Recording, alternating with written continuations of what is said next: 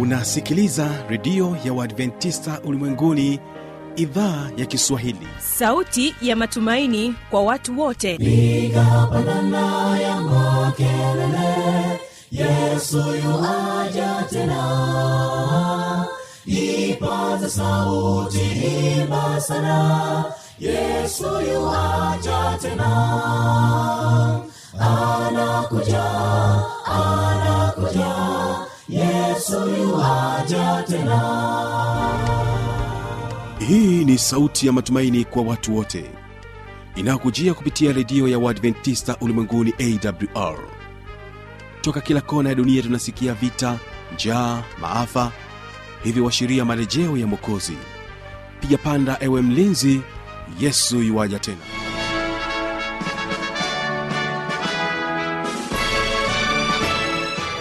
hii ni idhaa kiswahili ikutangazia kupitia masafa mafupi ya mita bendi 16 lakini pia unaweza kutupata kupitia redio ya shirika rock fm pamoja na monix redio kutoka jijini dar es salaam. Ni kukaribisha tena katika matangazo yetu ambapo leo utakuwa na kipindi kizuri cha mafundisho makuu ya biblia.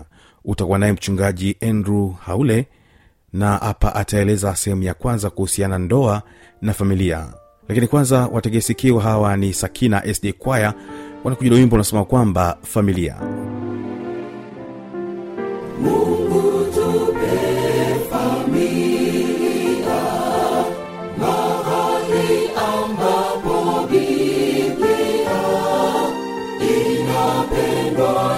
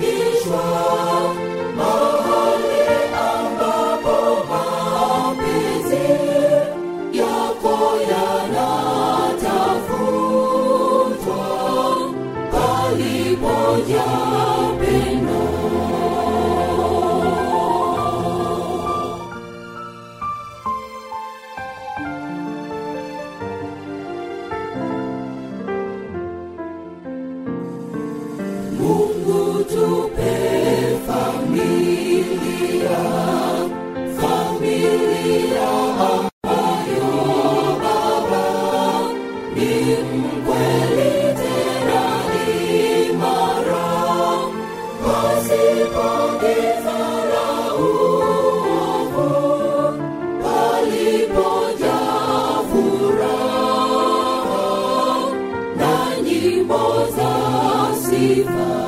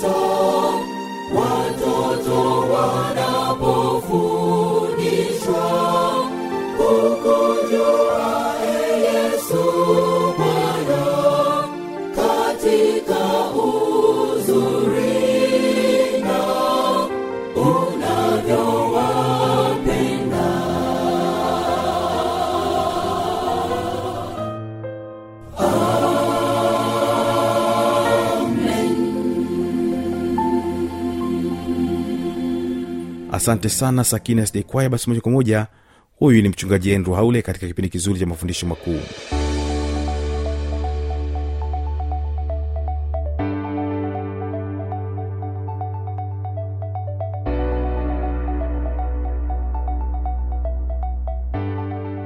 Mpendwa msikilizaji na kusalimu katika jina la bwana wetu yesu kristo. Ninakuja na somo ambalo linasema ndoa na familia. Ndoa na familia na naomba tuweze kuomba. Baba yetu na mungu wetu liye mbinguni siku hii ya leo ninakualika uweze kutuongoza katika somo mahsusi linalohusu ndoa na familia. Nikiamini kabisa mungu utatutangulia na mungu utatuongoza na mungu utatufungulia milango tuweze kuelewa maana ya ndoa na familia. Na tunaamini bwana utatuongoza kwa kupitia roho wako mtakatifu. Ni katika jina takatifu la mwanao mpendwa yesu kristo. Amen mpendwa msikilizaji somo la leo linasema ndoa na familia. Na fungu letu ambalo litatuongoza siku hii ya leo linatoka katika waefeso tano fungu lile la ishirina moja likisema hali mkijenyekeana katika kicho cha kristo nyumba ya mkristo inabidi iweze kunyenyekeana katika kicho cha kristo. Ndoa ni takatifu na ndio maana tunapaswa tuweze kuishi katika maisha matakatifu. Na ndoa ni, ni sheria takatifu. Kwa hivyo tunapaswa kuishi kwa sheria ambayo inahusiana na utakatifu unaotoka mbinguni. Katika kile kitabu cha mwanzo mwanzo mwanzo mbili fungu lile la kumi na nane mwanzo mbili fungu lile la kumi na nane panasomeka hivi. Bwana mungu akasema si vema huyo mtu akaye peke yake nitamfanyia msaidizi wa kufanana naye. Mungu alimuumba adamu. Lakini mungu aliona si vema adamu awe peke yake. Kwa hivyo sio mpango wa mungu mwanadamu au mwanaume aishi peke yake. Au sio mpango wa mungu mwanamke aishi peke yake. Mpango wa mungu toka mwanzo ulikuwa mwanamme na mwanamke waweze kuishi pamoja wakishirikiana katika ndoa takatifu. Na ndio maana katika lile fungu la ishirina moja pia linasema mwanzo mbili fungu la ishirina moja anasema bwana mungu akamletea adamu usingizi mzito naye akalala kisha akatoa ubavu wake mmoja akaufunika nyama mahali pake. Na ule ubavu alioutwaa katika adamu bwana mungu akaufanya mwanamke akamleta kwa adamu. Kwa hiyo mungu alimuumbia mwanamke ku adamu kupitia kwenye ubavu wake. Na hili nalo ni somo kwamba mwanamke alitoka kwenye ubavu wa adamu na hakutoka katika miguu ya adamu ili aweze kuwa mtumwa na hakutoka katika kichwa cha adamu ili aweze kumtawala. Kwa hivyo unaona jinsi ambavyo mwanamke ni muhimu sana kwa sababu ametoka katika ubavu wa mwanaume ili muweze kuwa sambamba ili muweze kuendana ili muweze kupanga mipango pamoja ili muweze kushauriana ili muweze kushirikiana. Lakini pia ili muweze kupendana kwa sababu huwezi kumchukia mwanamke kwa sababu ni ubavu wako ni sehemu ya um, um, umbo lako ni sehemu ya mwili wako. Kwa hiyo ina maana kwamba mwanamke anapaswa kushirikiana au anapatwa we mwanaume unapaswa kumshirikisha mke wako na kumpenda mke wako kwa kadri ambavyo mungu atakujalia. Kwa hivyo mwanamke si, si mtumwa lakini pia mwanamke si mtawala. Mwanamke ni mwenzako ambayo mnaweza mkaenda naye mkashirikiana katika umoja katika maisha katika kusaidiana katika kufundishana katika kuelimishana ili mfahamu mungu vizuri. Watu wengi hawajajua mwanamume anapaswa kuwa na wake wangapi.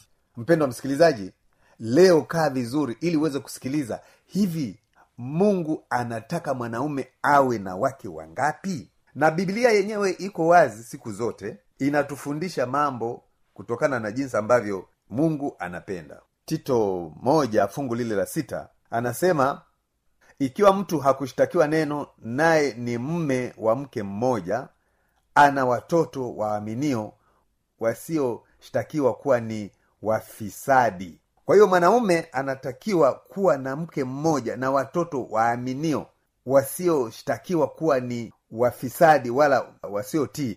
Hapa ni pale walipokuwa wanatafuta viongozi wa kanisa. Hapa ni pale ambapo walikuwa wanatafuta mtu aliye bora. Hapa ni pale ambapo walikuwa wanatafuta mtu ambaye anamcha mungu kwa hekima. Ndipo anatakiwa mtu ambaye ana mke mmoja ambaye pia ana watoto aliyewaelimisha vizuri.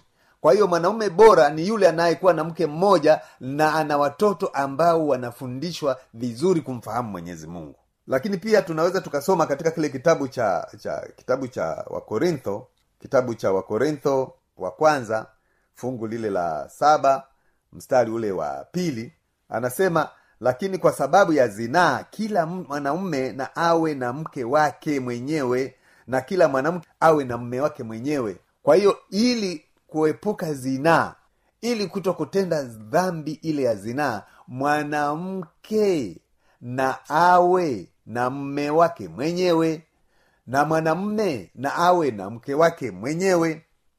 Mungu aliweka kielelezo kwa adamu kwa kumpa mke mmoja. Unaona? Jinsi ambavyo mungu wetu alitaka kutufundisha. Unajua mafundisho sisi tunataka ku- kuishi au tunatakiwa kuishi kwa kufuata utaratibu ambao mwenyezi mungu alitupatia au vielelezo ambavyo mwenyezi mungu alitupatia kwa hiyo utaona jinsi ambavyo mungu wetu alitupa kielelezo kizuri kabisa cha mwanaume kuwa na mke mmoja ambaye tulijifunza kutoka kwa adamu. Mwanzo mbili fungu lile la ishirina nne. Tusome hapo ili tuweze kupata majibu ya mungu anataka nini. Kwa hiyo mwanaume atamwacha baba yake na mama yake naye ataambatana na mkewe nao watakuwa mwili mmoja mwanzo mbili fungu lile la ishirini na nne. Kwa hiyo mwanaume atamwacha baba yake na mama yake naye ataambatana na mkewe nao watakuwa mwili mmoja. Bibilia inasema mwanaume atamwacha baba ataambatana na mkewe sio wakeze ili waweze kuwa mwili mmoja. Huwezi kuwa na wake wengi ukasema ni mwili mmoja. Kwa hiyo mwanaume anapaswa kuwa mwanamke mmoja na hiyo inaonyesha jinsi ambavyo mungu wetu ametuelekeza. Na si fungu hilo tu tunaweza tukaenda pia katika kile kitabu cha matayo kumi na tisa fungu lile la nne. Matayo kumi na tisa fungu lile la nne anasema akawajibu akawaambia hamkusoma ya kwamba yeye aliyewaumba mwanzo aliwaumba mtu mme na mke? Yaani fungu hili linatukumbusha tu kwamba mwanzoni kabisa mungu alimuumba mme na mke. Na ukiendelea kusoma anasema fungu lile la, la, la tano anasema kwa sababu hiyo mtu atamwacha babaye ataambatana na mkewe na hao wawili watakuwa mwili mmoja. Zingatia hapo na hao wawili watakuwa mwili mmoja. Hata wamekuwa si wawili tena bali mwili mmoja fungu lile la sita. Aliyowaunganisha mungu mwanadamu asiwatenganishe kwa hiyo fungu hili linazidi kukazia namna ambavyo mwanadamu anapaswa kuwa na mke mmoja au mme mmoja. Watakuwa si wawili tena bali watakuwa mmo, mwili mmoja. Yaani wawili hawa wanaunganishwa ili kutokea kitu kimoja. Yaani moja jumlisha moja badala ya kuwa mbili inakuwa ni moja. Ndiye mme na mke jinsi ambavyo wanapaswa kuishi maisha yaliyo matakatifu ndoa ni takatifu tena ilianzia kwenye bustani ya eden. Kama ilivyo ilivyo sabato ilivyoanzia kwenye bustani ya eden. Unajua kuna vitu vingine ambavyo ni vya muhimu sana ambavyo vyenyewe vilianzia kwenye bustani ya eden kama kielelezo kwa mwanadamu. Kwa hiyo ni kuna ndoa ambaye ni takatifu lakini pia kuna sabato ambaye ni takatifu. Hivi vitu viwili vilianzia kwenye bustani ya eden moja kwa moja. Ndoa haikuanzishwa kwa, kwa makusudi tu ya, ku, ya, ya, ya kuzaliana bali ni katika kudumisha furaha upendo na amani. Ndoa zingine hamna furaha hamna amani hamna upendo. Hizo sio ndoa nzuri ambazo mungu anataka. Mungu anataka ndoa zenye furaha zenye amani zenye upendo. Yaani mtu na, na mwanaume wanaonyesha tabasamu pale nyumbani. Unajua mpendo wa msikilizaji kuna watu hawaonyeshi. Yaani mwanaume anafika nyumbani haonyeshi upendo kwa mke wake. Na si kwa mke wake tu hata kwa watoto. Na kuna wengine wanafikiri ukishakuwa baba basi wewe ni mtu wa kuja hapo na kufoka tu. Na, ku, na kusema maneno makali makali na kutoa tu amri. Hapana. Mungu amekuumba wewe kama mwanaume lakini akakupatia na mwenzako ambaye mko sawa ambaye wewe unapaswa kumpenda na mke wako anapaswa kukutii. Lakini hilo li, wa, eh, wanaume wengi hawalifahamu. Matokeo yake anakuwa kama dikteta katika familia. Akiamrisha ba, akiamrisha mama akiamrisha watoto a, yani anakuwa si chachu nzuri pale kwenye nyumba. Haonyeshi upendo ule ambao mungu alitaka auonyeshe kwa hawa au aonyeshe kwa mke wake. Adamu alimpenda mke wake sana na walishirikiana sana kutoka pale kwenye bustani ya eden. Hata walipofukuzwa kwenye bustani ya eden bado walishirikiana kwa kiwango cha juu sana. Hicho ndicho ambacho mwanaume anapaswa kukifahamu kwamba sisi kama wanaume tumekabidhiwa jukumu la kuwapenda wake zetu. Kuna ndoa zingine wanazaa watoto lakini hawana furaha wala hawana, hawana amani kabisa. Kanuni ya ndoa ni kutimiza hayo yote. Kanuni ya ndoa ni kupendana ni kuheshimiana ni kuishi kama familia. Baba unasimamia e, shughuli za ibada hapo nyumbani. Baba una unahakikisha watoto wamekula. Baba unahakikisha mama amekula. Mama na wewe unahakikisha watoto wamekula mama nawe unahakikisha mama baba amekula. Yaani ni ushirikiano. Hakuna mmoja ambaye anatakiwa aonekane ndio anatakiwa ajaliwe zaidi eh? ajaliwe zaidi kuliko mwingine. Hapana. Hapana. Unajua kuna makabila mengine nimeshawahi kuona. Yaani baba ukisha kuwepo pale hata nyama za kula zina, zina, zinaangaliwa. Zile nyama nzuri mapaja ya kuku hayo ndio ya baba eh? thirigisi ya baba eh? nyama nzuri yenye mafuta ile ndio ya baba lakini kumbe vile vitu ni vya familia. Kama ni paja akichukua mtoto wako wa mwisho yule mwenye miaka mitatu anakula mwache ale. Kama anakula mama mwache ale. Kama ni wewe baba utakula wacha ule. Ndio maisha ya upendo maisha ya umoja. Lakini baba baba anapewa paja tena mapaja yote mawili halafu anapewa na firigisi halafu bado tena anatafutiwa na nyama nyingine apewe maana ndio kuku amechinjwa ndio baba aone kwamba amekula. Hata wakati watoto wananyang'anyana kanyama kadogo wanagawana wawili wawili lakini baba anakula vyote hivyo na inaonekana bado yeye ni mpendwa au anaipenda familia yake. Huo sio upendo. Upendo wa familia ni kuijali familia yako kuiheshimu familia yako kuwa pamoja karibu na familia yako ha? hiyo huo ndo upendo wa kuipenda familia yako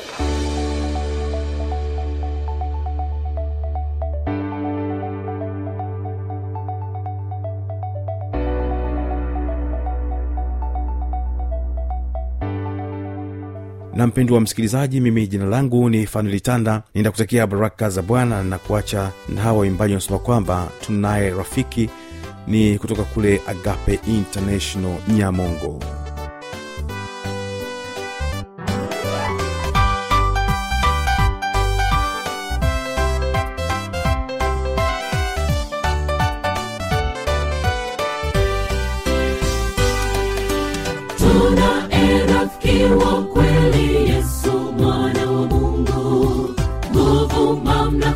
tick